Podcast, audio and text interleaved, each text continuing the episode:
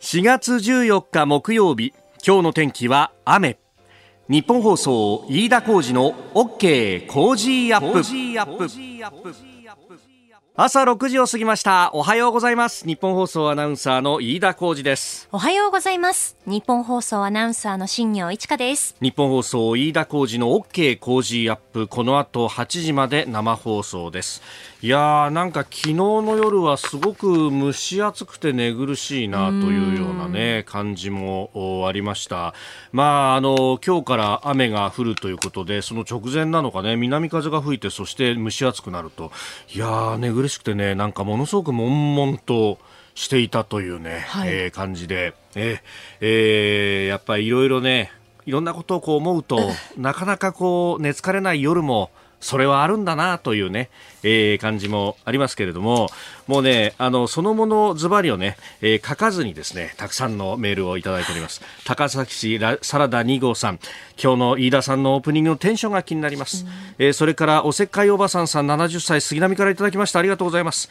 番組の頭から暗いトークで始まるのはやめてくださいね、というふうにもいただいておりまして、はい、いやいやいやいやいや、ね、あのー、放送はですね、楽しくなきゃまずはいけないんだというふうに、研修でも習ったわけでありますので、うんね、極力今日も明るく8時まで生放送を行っていこうというふうに思います。はい、昨日悶々としたのはですね、まあもちろんですね、この昨日まあ阪神がサヨナラ負けをしたということで、いろいろいじられるんだろうなと思って、それをですね、考えていたんですが、なんといっても、あの、勝率がですね、1割を割り込んできまして、これ勝率1割を割り込んだりとか、あるいはあの、バッターの打率が1割を割り込んでくると、0は、09いくつとか、はい、表示されるじゃない？そうですよね。電話番号だっていうふうにやじられるわけですよ。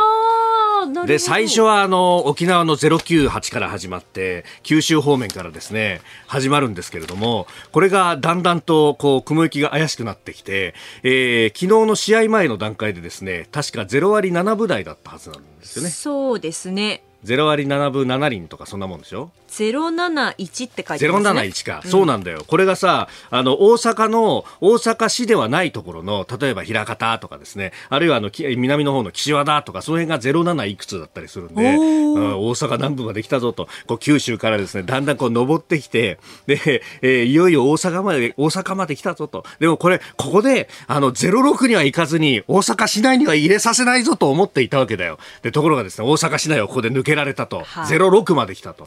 067。そう、067。で、この先はですね、まだまだ先がありますから、えー、名古屋052とかですね。052? そう、あるいは、えー、静岡054とかですね。で、えー、我、我が故郷の神奈川は、あ僕のところはね、046だったのよ。で、横浜市内は045。えー、えー、千葉043。ね、えー、ここまで来るとかなり雲行きが怪しくなって、そしていよいよ東京03に03いや、その辺のね、話をこう思っているうちに、私思い出したのは、昔あの、テレビショッピングで、東京03ってあったよなと思って。はい。いや、あれがね、で、その話を妻にしたわけですよ。で、私の妻っていうのが新潟のね、高田ってところの出身でして、で、あの、東京03ってあったよねって、あの、日本文化センターだよね、なんて話をしてたら、何言ってんだと。あの、新潟025だろっていうふうに言われて、はぁと思ったんですけど、これ、あの、全国で、まあ、かつてはね、今はあの、0120のなんかね、えー、フリーダイヤルがあるんで、全国共通になってるっぽいんだけど、かつては、その最後のところのインサートが差し替わって、各地にそのセンターがあったらしくて、東京03で通じるのは東京とその周辺に住んでた人たちだけで、だ大阪06っていうのがあったらしいとか、ね、あ、そうなんですか。で、さらにね、悶々と出られなかったんで調べ出したら、調べちゃった。こういうのをまた昔の映像を集めて YouTube で上げてる人とかがいてですね、はい。勉強になったね。名古屋052とか、各地にあったんだ。びっくりだよ、本当に。でもね、さすがにここは、さすがにここは関ヶ原を越えさせるわけにはいかないぞという、ね、守らなきゃいけないここは。守らなきゃいけないというね。え、えー、本日のですね日本総シャープナイターはそのバンテリンドーム名古屋から中日対阪神戦を解説山崎武さん。実況は日本放送荒川裕二アナウンサーでお送りいたしますええスーツの押し立て券などなど当たるということでそして来,、ね、来週はもっともっと素晴らしいプレゼントが待っとるぞと。そうですよ。いや昨日内田有紀アナウンサーにばったり会って話してたんですけどなんかこうスコアを書いてて野球の、うん、で飯田さんが通りがかってあ、うん、これはあの目に入っちゃいけないものだと思ってそっと閉じましたって言ってました。ちょっと昨日のさ、泊まり明けのデスクの柿崎さんにもさ、飯田さん、飯田さんが来る前にスタッフのみんながね、雰囲気が悪くなるから、今日こそ買ってほしいと思ってるんですよって、来そうな顔で言ってましたよって言ってですね、俺はどんだけ周りに気を使わせてるんだと。もうね、本当に反省しきりということでございまして、ね、え、えー、関ヶ原は越えさせんぞと、天下分け目だと。いうことでですね、えー、今日は気合を入れて8時まで頑張っていこうと思います。はい。あなたの声を届けますリスナーズオピニオン、えー、ぜひメールやツイッターでね、えー、ご意見等々お寄せいただければと思います、えー、私は096でしたとかね、えー、いろいろいただいてますね、えー、地域性が出ますね。ありがとうございます。ありがとうございます。えー、さて今朝のコメンテーターは慶應義塾大学国際政治学者の細谷雄一さん、えー、イギリスロンドンからリモートでご出演をいただきます。この後6時半過ぎからです、えー、取り上げるニュース。まずはバイデン大統領とイギリスのジョンソン首相電話会談を行っております。でそのバイデン氏ですが5月下旬には訪日へということでニュース7時またぎ、まあ、その辺から日米関係さらにはウクライナというところを伺っていきましょう。でおはようニュースネットワークのゾーン7時10分過ぎですが、えー、バイデン大統領はですね初めてプーチン、えー、大統領の行為をジェノサイドと明言をしました。で、えー、現地どういったことが起こっていたのか。ウクライナのキーウ近郊ブチャを取材しまして現在はポーランドワルシャワに滞在中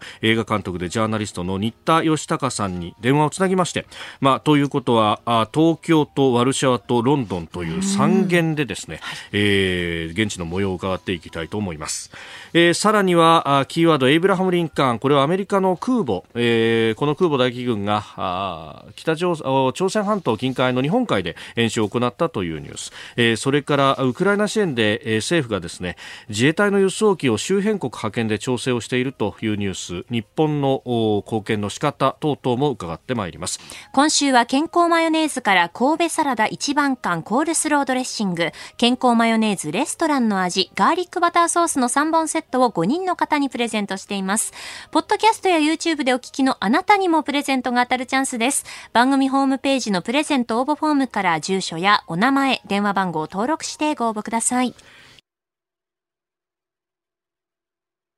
ここが気になるのコーナーです。スタジオ長官各紙が入ってまいりました。えー、相変わらずですね、ウクライナについてというところ、一面トップから構成という新聞が非常に多くなっております。えー、朝日新聞、ロシア東部の兵力増強、ウクライナ近く大規模攻撃か。えー、それから、読売新聞、アメリカ大統領ジェノサイドと、えー、ウクライナ戦争犯罪、アメリカ、ヨーロッパが球団支援と。えー、書いてあります。それから毎日新聞はですね戦争犯罪の証拠発見という一面で、えー、全欧安保機構、えー、これはあ OSCE というところですが小児科の攻撃などがあったということを、えー、出しております、まあ、一方であの化学兵器が使われたかどうかということに関してはまだ詳細は確認されていないというふうに出ております、えー、で一方でですね、まあ、ヨーロッパさまざま影響が出てきているぞというあたりでこれも後ほど取り上げるかな。あのフィンランドとそれからスウェーデンがえー、NATO に入るか入らないかということ、まあ、あのが取り沙汰されておりますがそれに対して産経新聞一面、えー、ロシア、フィンランド国境にミサイル装備イギリス報道 NATO 接近を威嚇というふうに書いて、えー、おります。まあ、あのこの、ね、ウクライナの情勢について、えー、今日のコメンテーター慶應義塾大学教授国際政治学者細谷雄一さんと深めてまいりますしまた、えー、7時10分過ぎのおはようニュースネットワークのゾーンでは、えーキーウ近郊のブチャ、えー、ここは民間人の、ね、殺害があったと。虐殺があったというようなことが言われているところです、えー、ここを取材した映画監督でジャーナリスト新田義孝さんともつないで、えー、また詳しい状況を伺っていこうと思います。えさて、そしてですね、えー、経済の話なんですけれども、各紙一面の肩のところに載っけていたりとかもいたしますが、えー、朝日新聞、円安20年ぶり126円台、日銀総裁緩和続ける発言で加速。えー、それから、あ読売円安126円台20年ぶり1ヶ月で10円下落。えー、ということでですね、えー、各紙書いてます。日経は一面トップですね。円20年ぶり安値、資源高、資金流出続く、消費に打撃の恐れ、というふうに書いてあります。まああの、個人消費への打撃っていうのはね、非常にこれは問題になってくるだろうということが言われております。で、126円台ということで、これがあ、およそ20年ぶりの水準であると、えいうことのようです。で、あの、まあ、これ、輸入の価格が上がるっていうのはもちろん、えそれが取り沙汰されてきていて、エネルギーだとか、あるいは部品だとか、いろんなところに影響があるんで、それが回り回ると国民生活に大変な影響が出るだろうということが言われてておりますが、まあ、一方でもう一つ我々思っておかなければいけないというかですね、えー、これあの例えば日本の企業がとか、まあ、個人もそうですけれども、えー、対外純資産という形で持っているものに関してはこれ日本円換算では価値が上がるということになります。同じ1、ね、例えば100ドルのもの持ってても1ドル100円の時は1万円だったものが今は、1万2600円になるという話になるんですがただ、えー、今現状は国内の消費だとか需要が冷え込んで国内に投資したところでじゃあ見通しがつくかといったらなかなかここで儲かんないだろうというのが大方のえー、見方だと思うんです。で、それによって、えー、海外でじゃあ儲けたものをどうするかっていうとこれを日本円に直して日本に投資したりだとかっていうことをせずに海外でもう一回再投資をして、しまうということで、まあ、あの海外で儲かってもなかなかえー、日本国内に還流がないと。で、他方ですね、まあ、昔は、あの、この為替が円安に触れるということになると、輸入、輸出が、えー、輸出にとっては有利になるだろうということが、まあ、言われておりました。同じ値段で売るんであれば、儲けが増えるし、えー、そして、あの、同じ、あ、ごめんなさい、同じ、例えばドルで売るんであれば、ドルで同じ値段で売るんであれば、えー、儲けが増えるし、あるいは、あの、日本円換算で同じ儲けにしようとしたら、現地では値下げができるということことになるんで、円安は輸出に有利だというふうに言われていましたけれども、まあ今言ったような理由でですね、じゃあ輸出で儲けたものであっても、じゃあこれが日本国内に還流してくるかというとそうでもない。ここに本当は一番の問題があると考えると、えー、国内の需要喚起であるとか、そしてこの円安によって、じゃああの資源が高くなるとかっていうのが、これ企業経営に打撃だみたいなことが言われるんですが、企業があのそのコストが上がった分を適切に転嫁すればですね、えー、家計にしわ寄せが来るし、じゃあ転嫁せずに企業が野菜我慢したらそれでおしまいかというとそんなことはなくて、え、そうするとそこで雇われている人たちの賃金が上がらないであったりとか、雇用が拡大しないであったりとか、結局これも家計に問題が出てくるということになると、じゃあ家計を温めるためにはどうするんだという話を本来はしなくてはならないところなんですが、えー、与党からですね、経済対策というのがいろいろ出てきてますけれども、まあそれを見るとですね、非常にしょぼい、 too little, too late、遅すぎて、そして小さすぎると。本当に困ってる人にだけお金を差し出しますよであったりだとか、あるいは、えー、ガソリン等々は、えー、補助金で何とかしますよであったりとかですね。いや、あの、これ時限でもいいから減税をするなりはしないことには、懐は温まらんぞと。しかもそうじゃなくてもですね、昔の給与明細と比べると、あれ、こんなに引かれてるよっていうふうに社会保険料が引かれている。実質はもう増税がいろんなところで行われていたのをこれ今までに昔にちょっと鳴らすだけなんじゃないのかということで、うんここの部分までですね、あの、来てしまうと、さすがに支える必要があるんじゃないかと、まあコロナの影響等々も考えるとですね、えー、そんなことを思います。まああまりにもこの家計への影響が強すぎるということになってくると、まああの、親世代から資産を受け継いだ人はいいけれどもそうじゃない大半の人たちが、え、困るということになってこれ社会の分断も生んでしまうとそういうところが、え、今アメリカやヨーロッパで取り沙汰されているような社会の分断ともつながってくるんじゃないかと、まああの、そんなことまでですね心配になってしまいますここが気になるでした。この時間からコメンテーターの方々ご登場。今朝は慶応義塾大学国際政治学者の細谷雄一さんです。えー、イギリスからのご登場です。細谷さんおはようございます。あおはようございます。よろしくお願いします。おはようございますというか、ロンドンは深夜ですよね。ですよね。ありがとうございます。ありがとうございます。はい。よろしくお願いします。ます。さあまずは改めて簡単ではありますがプロフィールご紹介いたします。1971年の千葉県のお生まれです。立教大学法学部ご卒業の後イギリスバーミンガム大学大学院国際関係学修士号を取得。慶應義塾大学大学院法学研究科政治学専攻博士課程修了。北海道大学専任講師などを経て現在は慶應義塾大学法学部の教授。一般社団法人アジアパシフィックイニシアチブの常務理事研究主幹、えー、そして現在はイギリスに1年間お住まいで、えー、ケンブリッジ大学のダウニングカレッジ訪問研究員。もされていらっしゃるということであります。えー、近所ですが、まもなく、うん国際政治学ドイツ政治外交史ご専門の岩間陽子さんや、えー、近現代イギリス政治外交史ヨーロッパ政治国際政治史がご専門の君塚直隆さん、そして細谷さんの共著、えー、ハンドブックヨーロッパ外交史ウエストファリアからブレグジットまでが、えー、ミネルバ書房から刊行されるということであります。あのまあ、このこういうこうヨーロッパ外交史なんていうとこのウクライナ情勢もあって非常に注目される分野ではないですか？あそうなんですあのまさに今、ウクライナ情勢で NATO 東方拡大であるとか、はい、まあ、随分とですねあのウクライナ情勢についてもあの歴史に遡って議論がされています。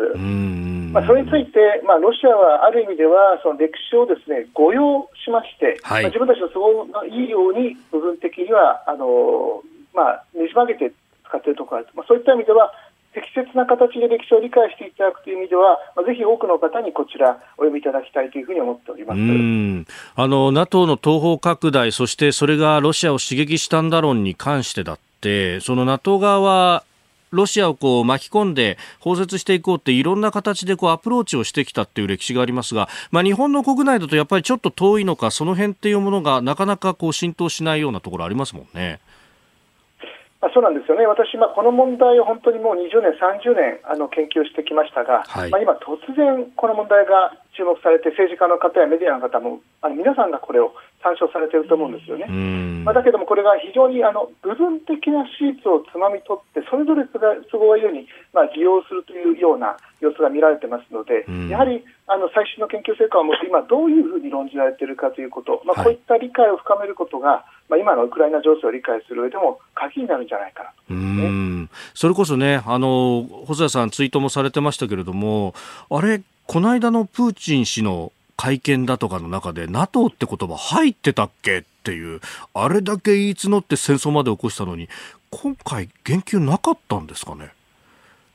あの毎回プーチン大統領戦争がなぜ始まったかという時をその時々の目的に応じて使い分けてるわけですね、まあ、最初は NATO 東方拡大ということを言ってました、ある時にはネオナチがいるからこれを非ナチ化すると。でゼレンスキー大統領がネオナチの親分だから、まあ、彼を処刑しないといけない、まあ、ある意味では処罰しないといけないということを言ってた、でももうキエフ陥落が不可能になってきましたから、はい、まあ、今度は東部に兵力を結集させてるわけですよね。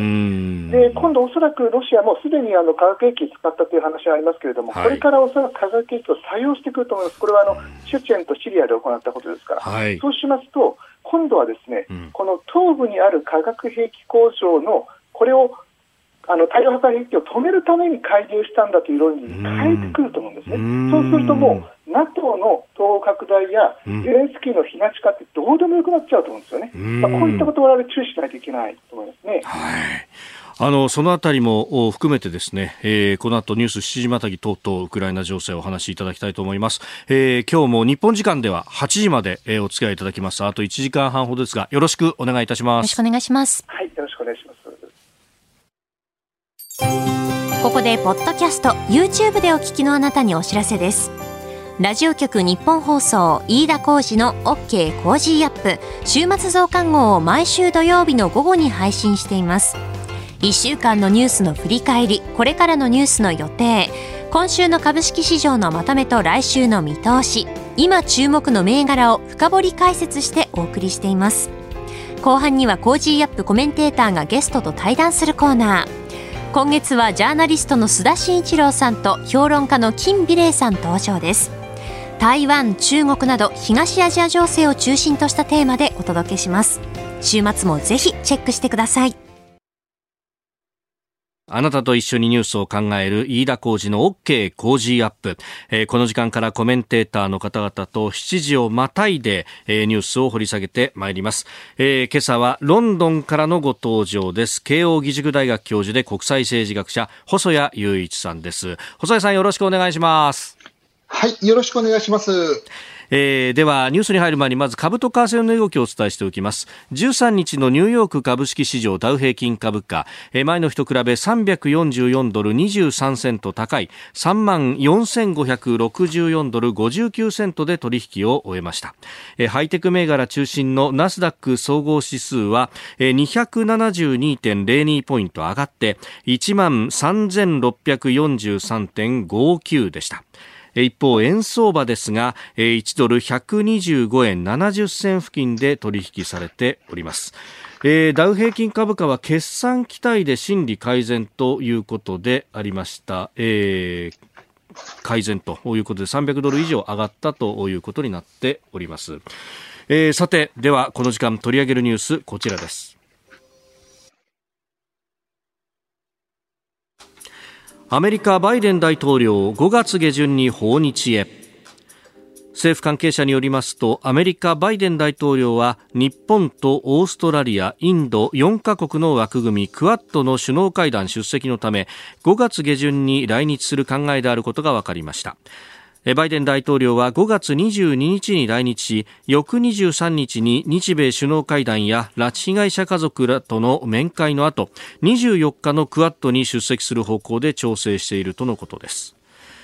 初の対面での日米首脳会談は日本で、来月とうんいうことになりました。えーまあ、これ、モディ首相との米印のオンラインでの首脳会談の中で5月24日頃に会えるよねみたいな話があって、あそうなんだと出てきたというところでありますが、まあ、東アジアの情勢というのもウクライナの話の中で変わってきますか？まあ、そうですね、このクアッドが急にあの注目されて、あの重要性を帯びてきたわけですね。はい、で一つはやっぱりあの国連でのですね国連総会での、まあ、ロシアを非難する決議と、まあ、侵略した後ですね、あとは人権理事会での、まあ、このロシアの、まあ、理事国としてのこの除名をするという、この2つの決議において、あのどちらもインドはアメリカに賛同しませんでした。はい、まあ、そういったこともあってこの民主主義の諸国の結束というものが、インドが十分にそれにあの同調しないということに、アメリカはまあ不安、懸念を示しておりまして、まあ、この、まあ、クアッドの機会において、もう一度インドをこちらが民主主義国側に取り込みたいという強い意向がもう一つは、やっぱり国連の中でですね、はい、中国やロシアが理事国としている場所で拒否権を持っている中で、やっぱり重要な決定がもうできないという、まあ、言ってみればアメリカとイギリスの中で非常に大きな失望が生まれています。まあ、その結果として、まあ、アメリカもイギリスもクワッドのような、いわゆるミニラテラリズムと言われている価値を共有する諸数の国での提携というものに、まあ、今まで以上にあの重点を置くようになって、まあ、これが最近の傾向だと思いますうんこれ、その地域で、まあ、あの仲のいい国でっていうような枠組み、あの国連がそうなると本格的にも機能しないっていうことに、もう自然消滅みたいになっちゃうってことですかね。まあ、形骸化という形ですよね。まあ、冷戦の時代にもまあ、米ソが対立して重要な決定がほとんど国連で行われませんでした、まあ、もちろん PKO とか、はいまあ、他の分野でいろいろございましたけれども、まあ、冷戦後、それに対して再びですねこの国連が結束していろんな問題を解決できるんじゃないか、まあ、これ、湾岸戦争はまさにそれは成功したケースですよね。まあ、ところが、もう一度ですねこのアメリカと、まあ、あのロシアとの間、まあ、新しい冷戦というふうに呼ぶ方もいらっしゃいますけど、まあ、その中で国連の機能麻痺というものが、まあ、非常に大きな不安になっているんだと思います。うんで、これ、まあ、そうやったこう地域の枠組みっていうものがいくつもいくつもできてくるということになってくると、なんか、それはそれでブロック化みたいなことにはならないんですかね？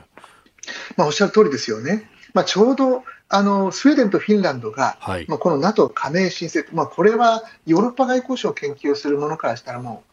驚きの連続で、100年間、フィンランド、この中立国を続けてきたわけですけれども、はい、まあ、それを覆してですねあの、まさに NATO に加盟するということですから、この従来の国連というシステムに対する不安から、はい、まあ、今は NATO とかクアッドとか日米同盟、まあ、こういった枠組みの重要性というものが今、強調されている。だろうと思いますね。うん。まあ、ウクライナの件を見ても、その同盟の重要性というか、その、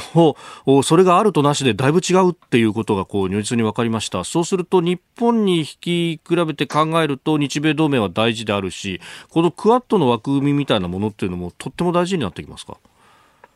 そうですね、一つはその、そもそもウクライナも、明確な侵略があった場合には、集団安全保障国連で、国連がウクライナを守らないといけない、はい、ところがその国連の常任理事国である、まあ、創設の中心でもあったロシアが侵略してるわけですよね、はい、これを全く想定してなかった事態。ということですから、まあ、今まで以上にアメリカに対するやはり依存であるとか期待というのは膨らんでるわけですが、ところが今回、アメリカ、ウクライナ、全く軍事的には介入しないわけですよね。はい、ですから、台湾の世論調査では、うん、アメリカに対するあの信頼というものが激減してます。まあ、そういった中では、同盟に頼らざるを得ないけれども、アメリカ一国に頼るのではなくて、なるべくオーストラリアとかインドのような、うん、まあ、よりより多くの国との安全保障の協力というものが今、重要になっていると思いますね、うん、あのそんな中で、昨日産経新聞がかあの一面トップで書いてました、オーカス、イギリス、アメリカ、オーストラリアの、まあ、安全保障協力の枠組みに日本も誘われていると、これ、昨日官房長官は会見の中で否定はしてましたけれども、この辺というのはどうなんですか、将来的な部分も含めて可能性というのは？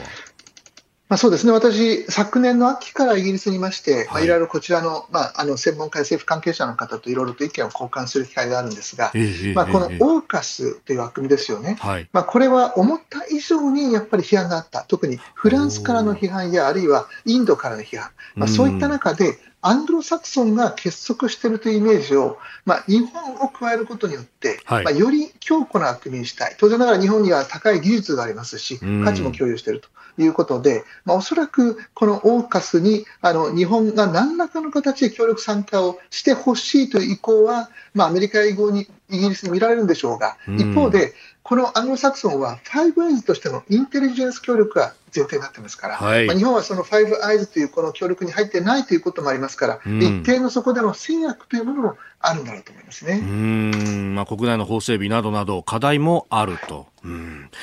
えー、この時間、まあ、バイデン大統領訪日へというニュースから東アジア情勢というところをお話しいただいております。さあウクライナ情勢も含めてというところでありますが、あの先ほどね、えー、オーカスの枠組みに日本もという話で、えー、その中でまあ国内の法整備も、えー、いろいろと必要になってくるだろうというところでありますが、まあこれ、やっぱどうなんですかね、アングロサクソンの国々は、まあ今までこう、世界をずっと俺たちが引っ張ってきたんだ、みたいなところもあると。あの人権理事会のロシアの、まあ、資格停止に関しての、えーえー、賛成がまあ90カ国前後で、えー、国連の決議とはだいぶ様相が違ったと、なんかやっぱり国際世論読み間違えるようなところっていうのはあるんですか、まあ、そうなんですよね。あのやっぱり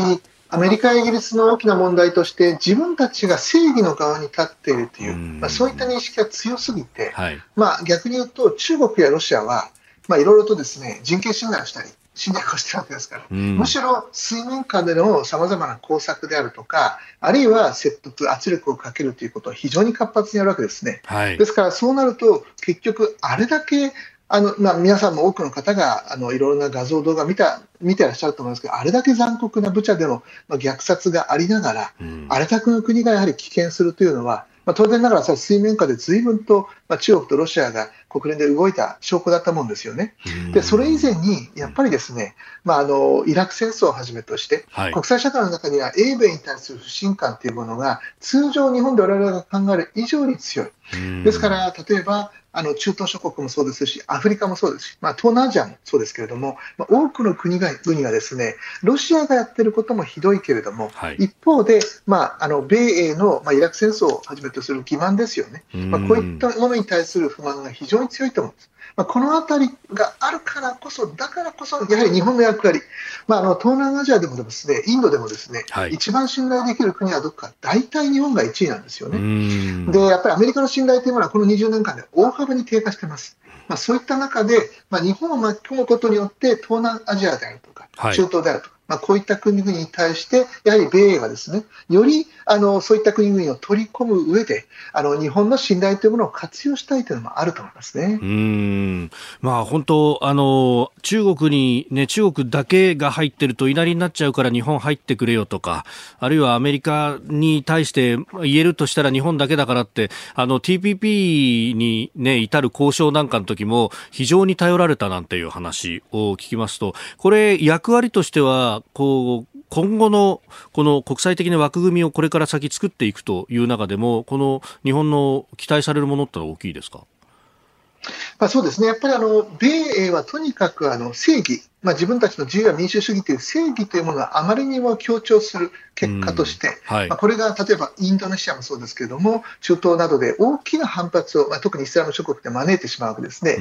で日本はそのあたりがあの正義を主張するというよりは、それぞれの国の地域の事情というものを十分に考慮して、これは ODA の時もそうですけども、アプローチをしてきますから、やはり日本が、まあ、いわばこの世界が亀裂している中で、はい、その橋渡しをしていくと。いうことで、まあ、あのあまり目立たないんですけれども、うん、まあ、実はあのいろんなところで EU であるとか NATO であるとか、はい、あるいはアフリカでしたら TICAT という枠組みがあります。こういった中で東南、東南アジアも当然ながら日本最も信頼できるパートナーですから、まあ、いろいろな地域で実は日本により大きな役割になってほしい。まあ、この場合は軍事的なというよりは経済的、あるいは外交的な役割ということになると思いますけれども。はい、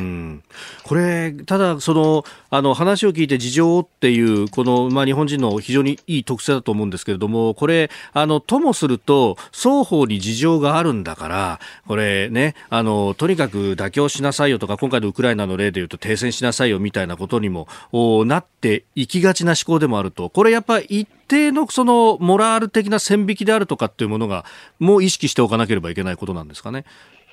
おそらく岸田政権は、戦後日本の政権の中で最も、あの人権に関しては強硬なあの私は政権だと思うんですね。非常に強い、まあ、あの安倍政権はもちろん価値外交を抱えてましたけど、むしろ中国、ロシアとは協力する側面が強かったと思うんです。はい、まあ、それに対して、実は岸田政権は若手の議員の声を非常に反映して、ええ、この人権問題に対しては、むしろ、まあ、あの欧米と協調して、非常に厳しい態度を取る、そういった意味では、うん、やはり、まあ、世代とともに日本外交もだいぶあのスタンスが変わってきたという印象もございますね。うん。あの日本の関わり合い方について、後ほどスクープアップのゾーン7時40分過ぎのところでまたお話をいただこうと思っております、えー、アメリカバイデン大統領の5月下旬訪日へというところからウクライナ情勢お話をいただきました。おはようニュースネットワーク。東京有楽町日本放送キーステーションに全国のラジオ局21局を結んでお届けいたします。おはようございます。日本放送アナウンサーの飯田浩二です。今朝のコメンテーターは慶應義塾大学教授で国際政治学者の細谷雄一さん。取り上げるニュースはこちらです。バイデン大統領初めてプーチン大統領の行為をジェノサイドと明言。アメリカのバイデン大統領は12日中西部アイオワ州で演説しウクライナに侵攻したロシアのプーチン大統領がジェノサイド大量虐殺を行っていると述べました。これまでバイデン大統領が侵攻に関してジェノサイドと明言したのは初めてです。戦争犯罪人という表現は使っておりましたが今回はジェノサイドという言葉を使ってきた。この意味というのは細谷さん重いですか？あの非常に重たい言葉だと思いますね。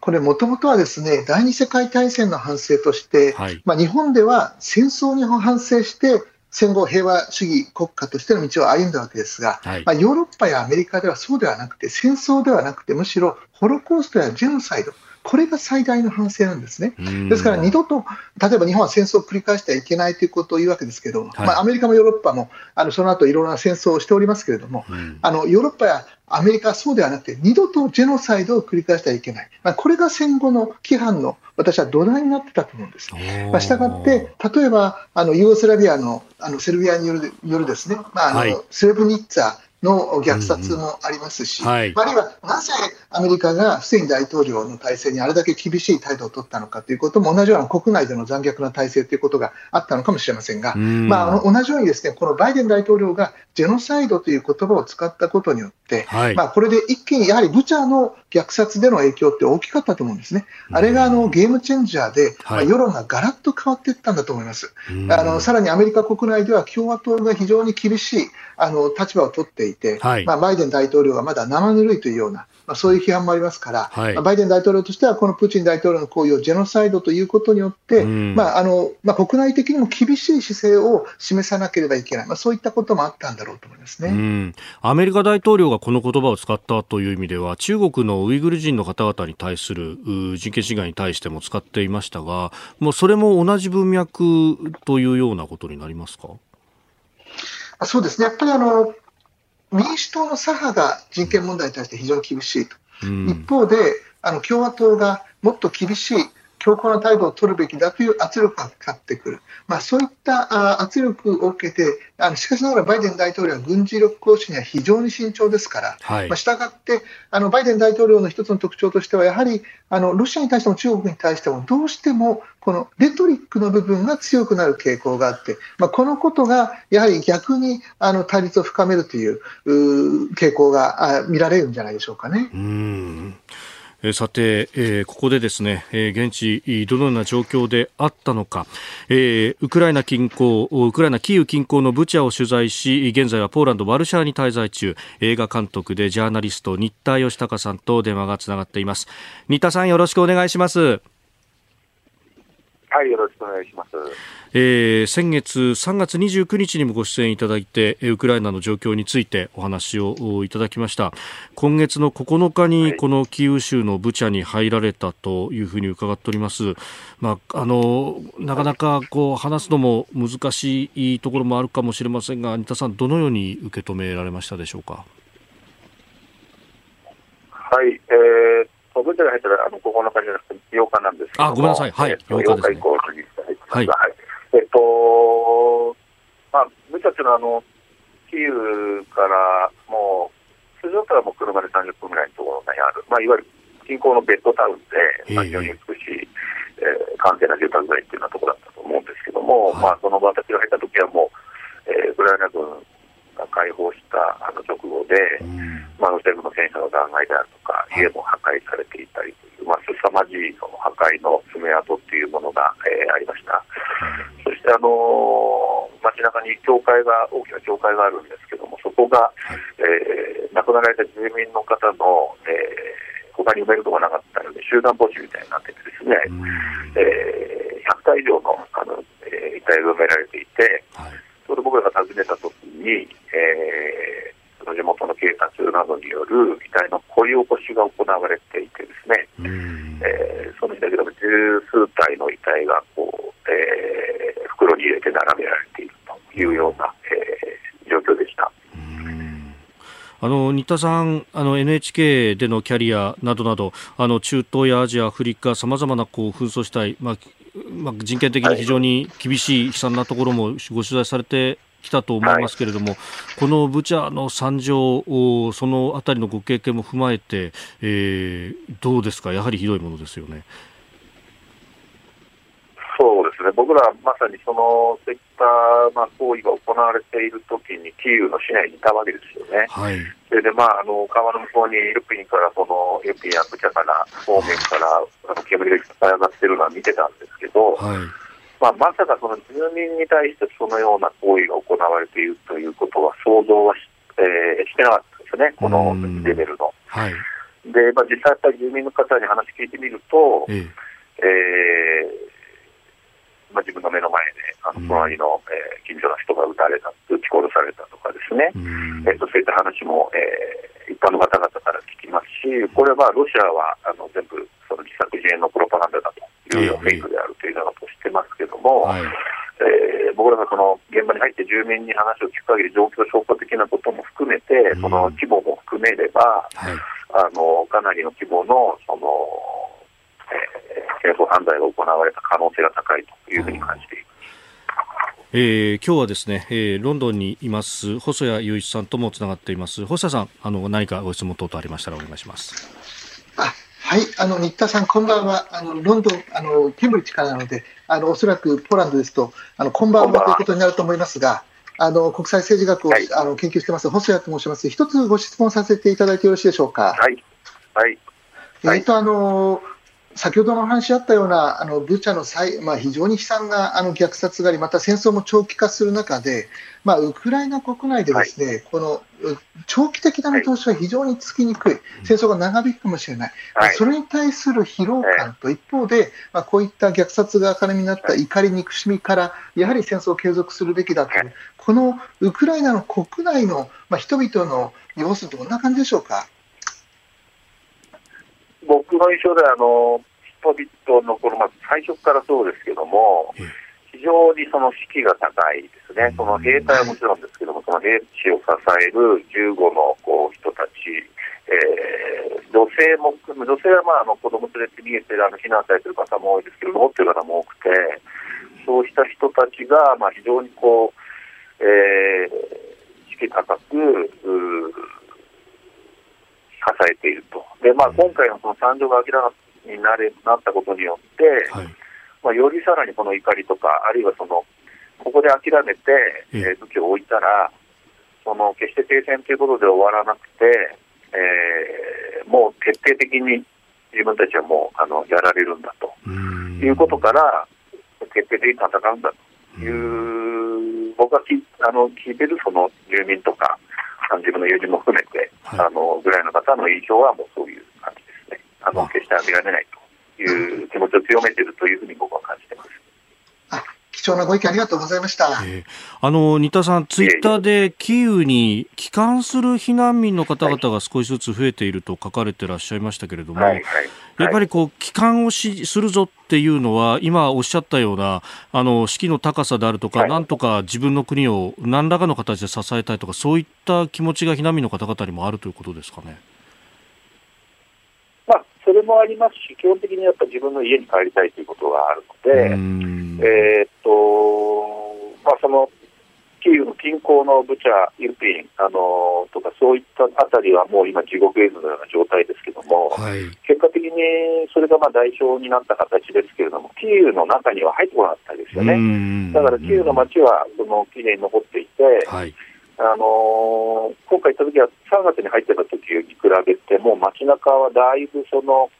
えー、土のうであるとかバリケードのそのチェックポストが以前はもう市街戦に備えたものが街中にあったんですけどそれがだいぶ減っていて、えー、市内を歩いている人の数もあの増えていてお店もちょっと開いてたりとかですから今こう人の動きがこう両方あって、えー、国外にあるいは西の方に避難していた人たちがキーウには戻りつつある、だからそのワルシャワからキーウに行く列車も僕は予約できなくてバスで行ったんですけど、逆に今度、今朝の24時間かけて、キーウからバス乗り継いで帰ってきましたけど、これもまた、あの避難民がいっぱい乗ってて、避難民と一緒に乗ってきたんですけど、今度、要するに今後、戦線が東部のドンバスの方で、はい、あのロシア軍が同時対空攻撃を始めるという見込みがあるので、ええそこの住民の人たちは引き続きやっぱり出てきてるんですよね。なるほど。だから、こう、戻っていく流れと出てくる流れっていうのは、今、両方あるというような状況、地域によってっていう状況だと思います。なるほど。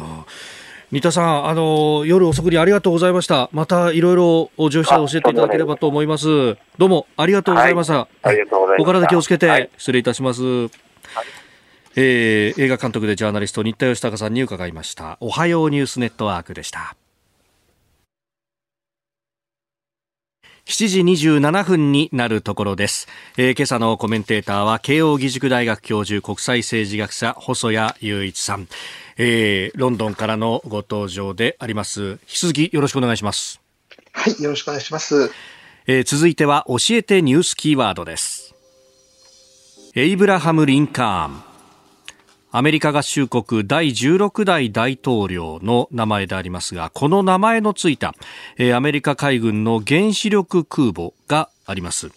えー、海上自衛隊並びに航空自衛隊は昨日日本海においてアメリカ海軍と日米合同共同訓練を行ったと発表しました。アメリカ側はこの空母エイブラハム・リンカーンを中心とした空母打撃軍が参加、えー、日本側はイージス護衛艦金剛や汎用護衛艦の稲妻そして、えー、F2 戦闘機などが参加したとのことです。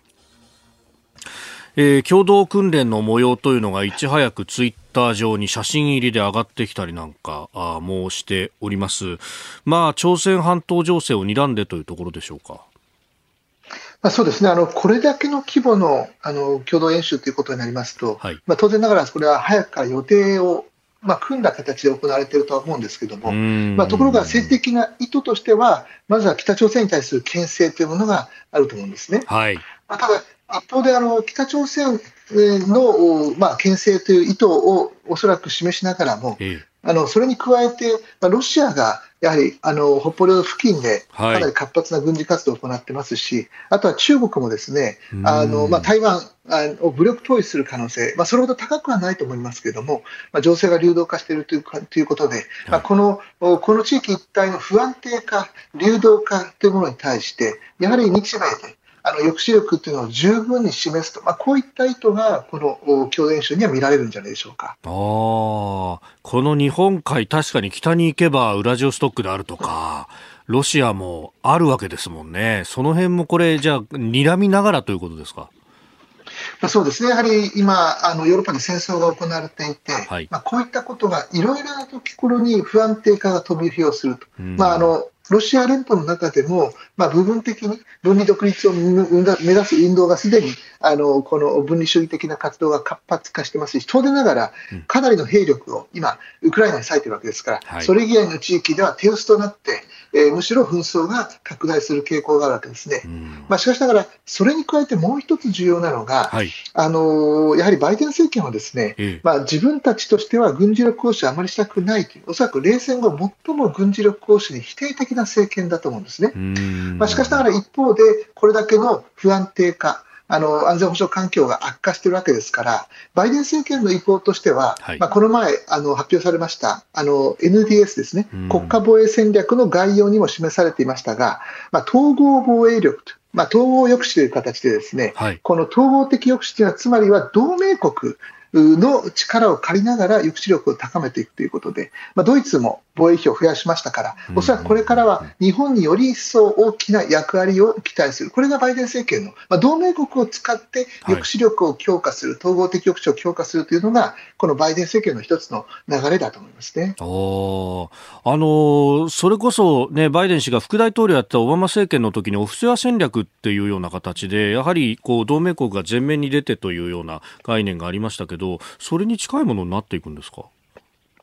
まあ、そうですね、やっぱりあのトランプ政権はそもそも、まあ、これはあのトランプ大統領と、まあ、あのペンタゴンではまた考え方違いますけれども、はい、まあ、トランプ大統領はととにかくあの同盟というものをかなり嫌悪していた、まあ、実態的には強化されたところはありましたけれども、うんまあ、そういった指定を示してましたから、バイデン政権はむしろ同盟強化という名目、まあ、つまりトランプ政権との違いとして、同盟強化という名目のもとで、うん、一方では、今申し上げたような形で、部分的に同盟国の役割を拡大することによって、はい、まあ、この脅威に対応しようと、まあ、そういった意向が見られるんじゃないでしょうか。うん。で、それにまあ対応するようなあ形なのか、まあ、日本の国内でも、うんまあ、敵地攻撃能力というか、なんというのか、名称はありますけれども、まあ、あ抑止力を高めようというような議論が始まって、えー、ますが、あるいはあの核シェアリングというような話まで出てきてますけれども、細谷さん、日本としての備え、どういったことが考えられますか？あのやっぱりですね日本はあの非常に法的な制約、憲法9条に基づく拘束制約が大きいですから、まあ、あのドイツと比べても、一体どういう形で日本の役割を拡大するかということが、なかなか国内でも議論が煮詰まらない、つまりオプションが少ないと思うんですね。まあ、そういった中で、まあ、あの例えば防衛費一つ取っても、はい、まあ、日本は1.0%届くか届かないかという中で、まあ、ドイツは2.0%に伸ばすということを GDP あたり伸ばすということを言ってますから、まあ、言ってみればドイツの半分になるわけですし、GDP あたりですね、さらに、はい、あのとうとう昨年には韓国に日本の防衛費抜かれましたから、はい、韓国よりも、まあ、防衛費は小さいわけですね。まあ、そうしますとあの、やはり日本がまだまだ防衛費をあの増額するということを含めて、自助努力できる領域というのはまだまだあるんだろう、特にあの技術ですね、まあ、日本が技術を使って、これもいろんな形で制約が、国内的な制約がこれはまあ法的な制約というよりむしろ、はい、あの日本国内で日本学術会議の問題もありましたけど、さまざまな制約がございます、まあ、こういったものをいかに技術力をこのあの軍備に転用させるかということが、次の重要な課題になってくると思いますね。えー、今日のキーワードエイブラハム・リンカー、まあ、そこから日本の備えという話までいただきました。工事アップお相手日本放送アナウンサー飯田浩二と。新業一華がお送りしています。今朝のコメンテーターはイギリスからご登場です、えー、慶應義塾大学教授国際政治学者細谷雄一さんです。引き続きよろしくお願いします。はいよろしくお願いします。続いてここだけニューススクープアップです。この時間最後のニュースをスクープアップ。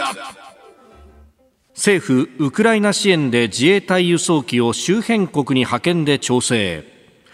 政府はロシアの侵略が続くウクライナの避難民を支援するため人道援助物資の輸送に自衛隊機を活用する方向で調整に入りました。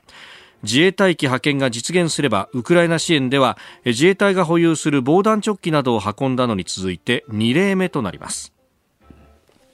ポーランドなど周辺国に派遣というようなことが報じられております。まあ、この、まあ、人道的な支援というのは、これ、日本にとっても大事になってきますか？そうですねあのこれ、あくまでも他の国のような支援、武器の支援とは違って、攻撃的な兵器、はい、殺傷能力を持った攻撃的な兵器ではなくて、あくまでも防弾チョッキのようなあの人道的なさまざまな装備の支援ということになりますから、うん、さらにはあの直接ウクライナに飛ぶだけではなくて、あくまでもポーランド、はい、民間航空機も飛んでいるポーランドなどへと、まあ、派遣するということで、まあ、十分な安全性が確保できる上で、まあ、さらには日本が直接戦闘に関わるような形にはならないという形で、まあ、あの関与するんだろうというふうに思います。うん、まあ、この辺のこう避難民支援だとかっていうのは、もともとその PKO であったりとかの枠組みの中で自衛隊、まあ、経験はあるといえばあると言えますかね。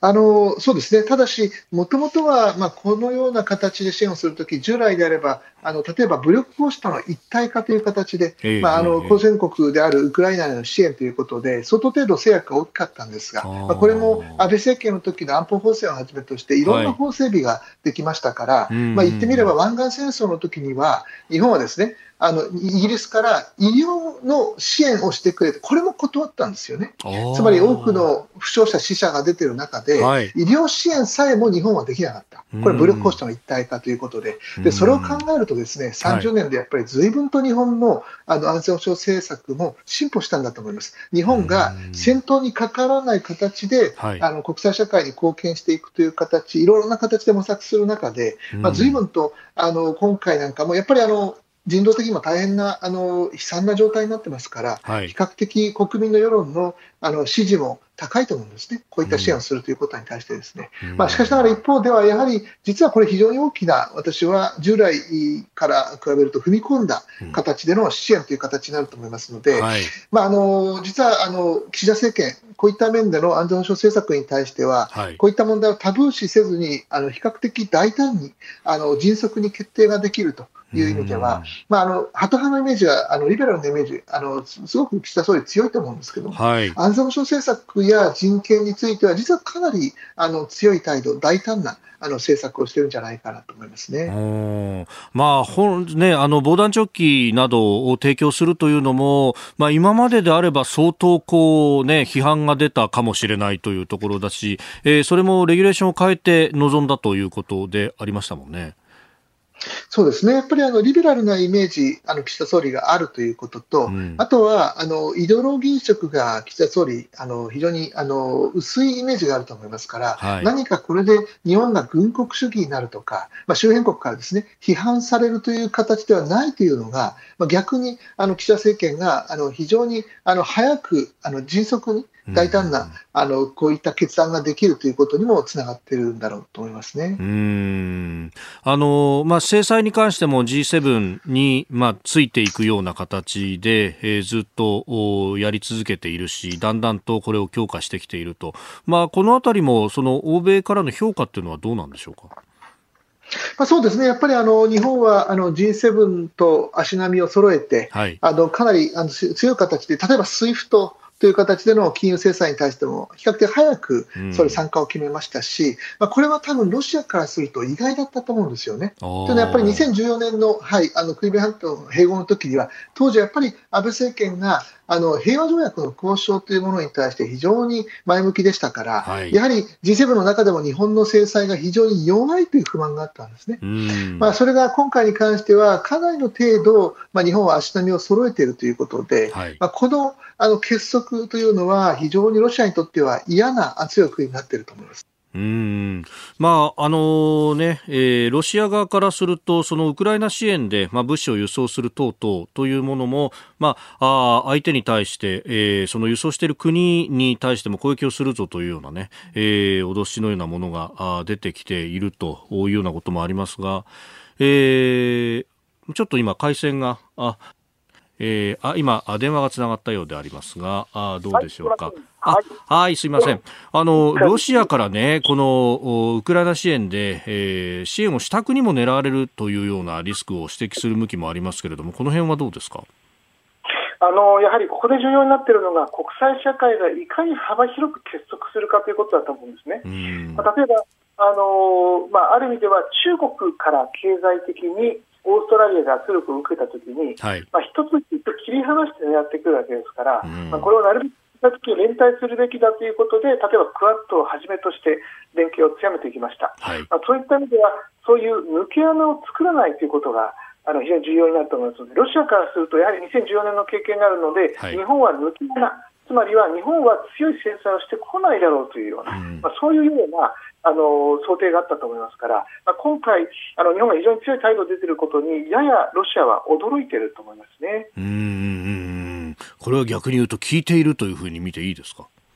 そうだと思います。まあ、しかしながらあのドイツとかあるいはあの例えば NATO に加盟するフィンランドやスウェーデンとはまたあのその対応が違ってきますから、はい、まあ、むしろヨーロッパが非常に強い態度に出てアメリカも強硬な態度を出てますから、うん、まあ、日本はあの目立って突出して厳しい制裁をしているというよりはやはり国際社会の足並みを乱さないというのがおそらく日本政府の意向なんだろうと思いますね。うん。それはあれですかね東アジアで何かあった時にも、まあ、国際社会が同じように助けて、えー、くれと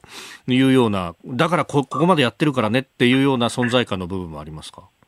はい、やはり日本の中ではですね、はい、この問題があの台湾につながるんではないかということが台湾情勢に対して武力統一を含めた不安定化するということ世論調査で大体8割から9割の人が不安だと感じているわけですね。はい、ですからやっぱりこの問題があの東アジアに連動するかもしれない、したがって、ある意味で中国を牽制するという意味でも、うん、このような侵略というものに対して、もしも仮に侵略をしなかったときに、あの行ったときには国際社会が結束して厳しい態度を取っているということを、うん、いわば中国に見せるというためにも、ロシアには厳しい態度を取るということが重要だと思いますね。うん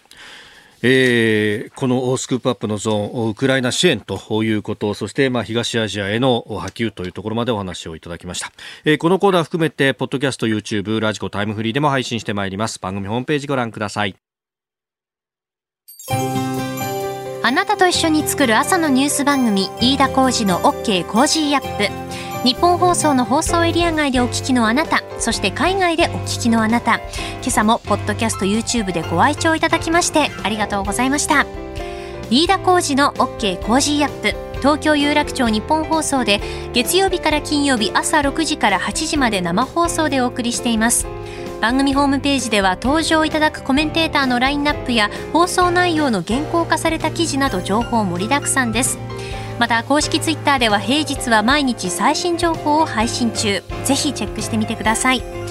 そしてもう一つ飯田浩司アナウンサーが「夕刊フジ」で毎週火曜日に連載中。飯田浩二の「そこまで言うか」こちらもぜひご覧になってください。忙しい朝そして移動中。ニュースを少し深く知りたい時。ぜひ AM、FM、ラジコはもちろん日本放送のポッドキャスト YouTube でお楽しみください。